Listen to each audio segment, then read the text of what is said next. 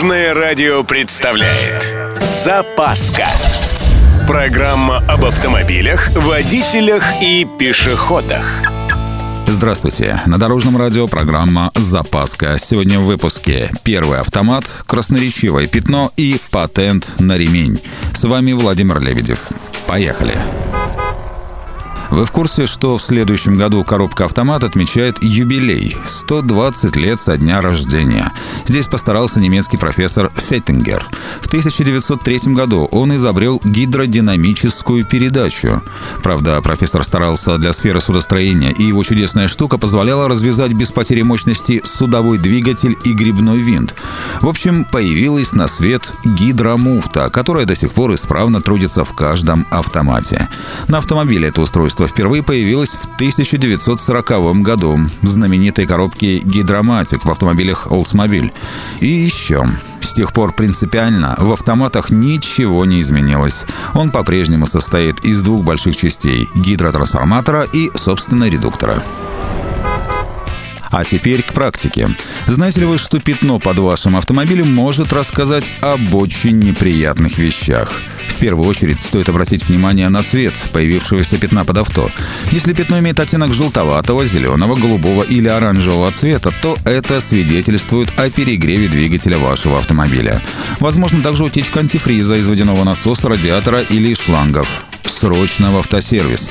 Если пятно под авто имеет черный или коричневый оттенок, то проблема заключается в утечке масла. Здесь проще. Это либо некачественные прокладки, либо потеря герметичности сальников коленвала, коробки передач или полуоси редуктора. А вот если вы увидели маслянистые пятна красного оттенка, бейте тревогу. Такая жидкость вытекает исключительно из рулевого управления автомобилей, имеющих гидроусилитель руля.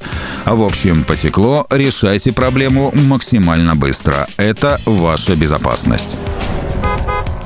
Кстати, насчет безопасности. На следующей неделе день рождения у самого главного спасителя водителя – ремня безопасности. Впервые описал ремень безопасности сэр Джордж Кейли в тысяча восьмисотом году.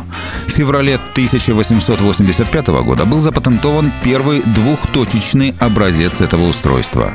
В тысяча девятьсот третьем году был изобретен пятиточечный ремень. В тысяча девятьсот тринадцатом году впервые в истории авиации ремень применил Адольф Пегу, французский пионер авиации, сразу после Петра Нестерова, выполнивший «Мертвую петлю».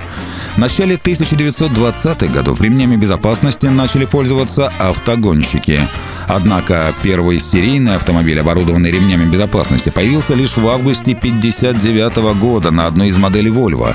Это был трехточечный ремень, изобретенный шведским инженером Нильсом Болиным. В нашей стране обязательное и повсеместное применение ремней безопасности водителями и пассажирами легковых автомобилей было введено с первого апреля тысяча девятьсот семьдесят пятого года. На этом у меня все. С вами был Владимир Лебедев и программа «Запаска» на Дорожном радио. Любой из выпусков вы можете послушать на нашем сайте или подписавшись на официальный подкаст. Дорожное радио. Вместе в пути. «Запаска». Практически полезная, теоретически грамотная, приятная во всех отношениях.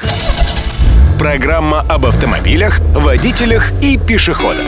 По будням в одиннадцать тридцать, двадцать два ноль ноль и два тридцать. Только на Дорожном радио. Дорожное радио.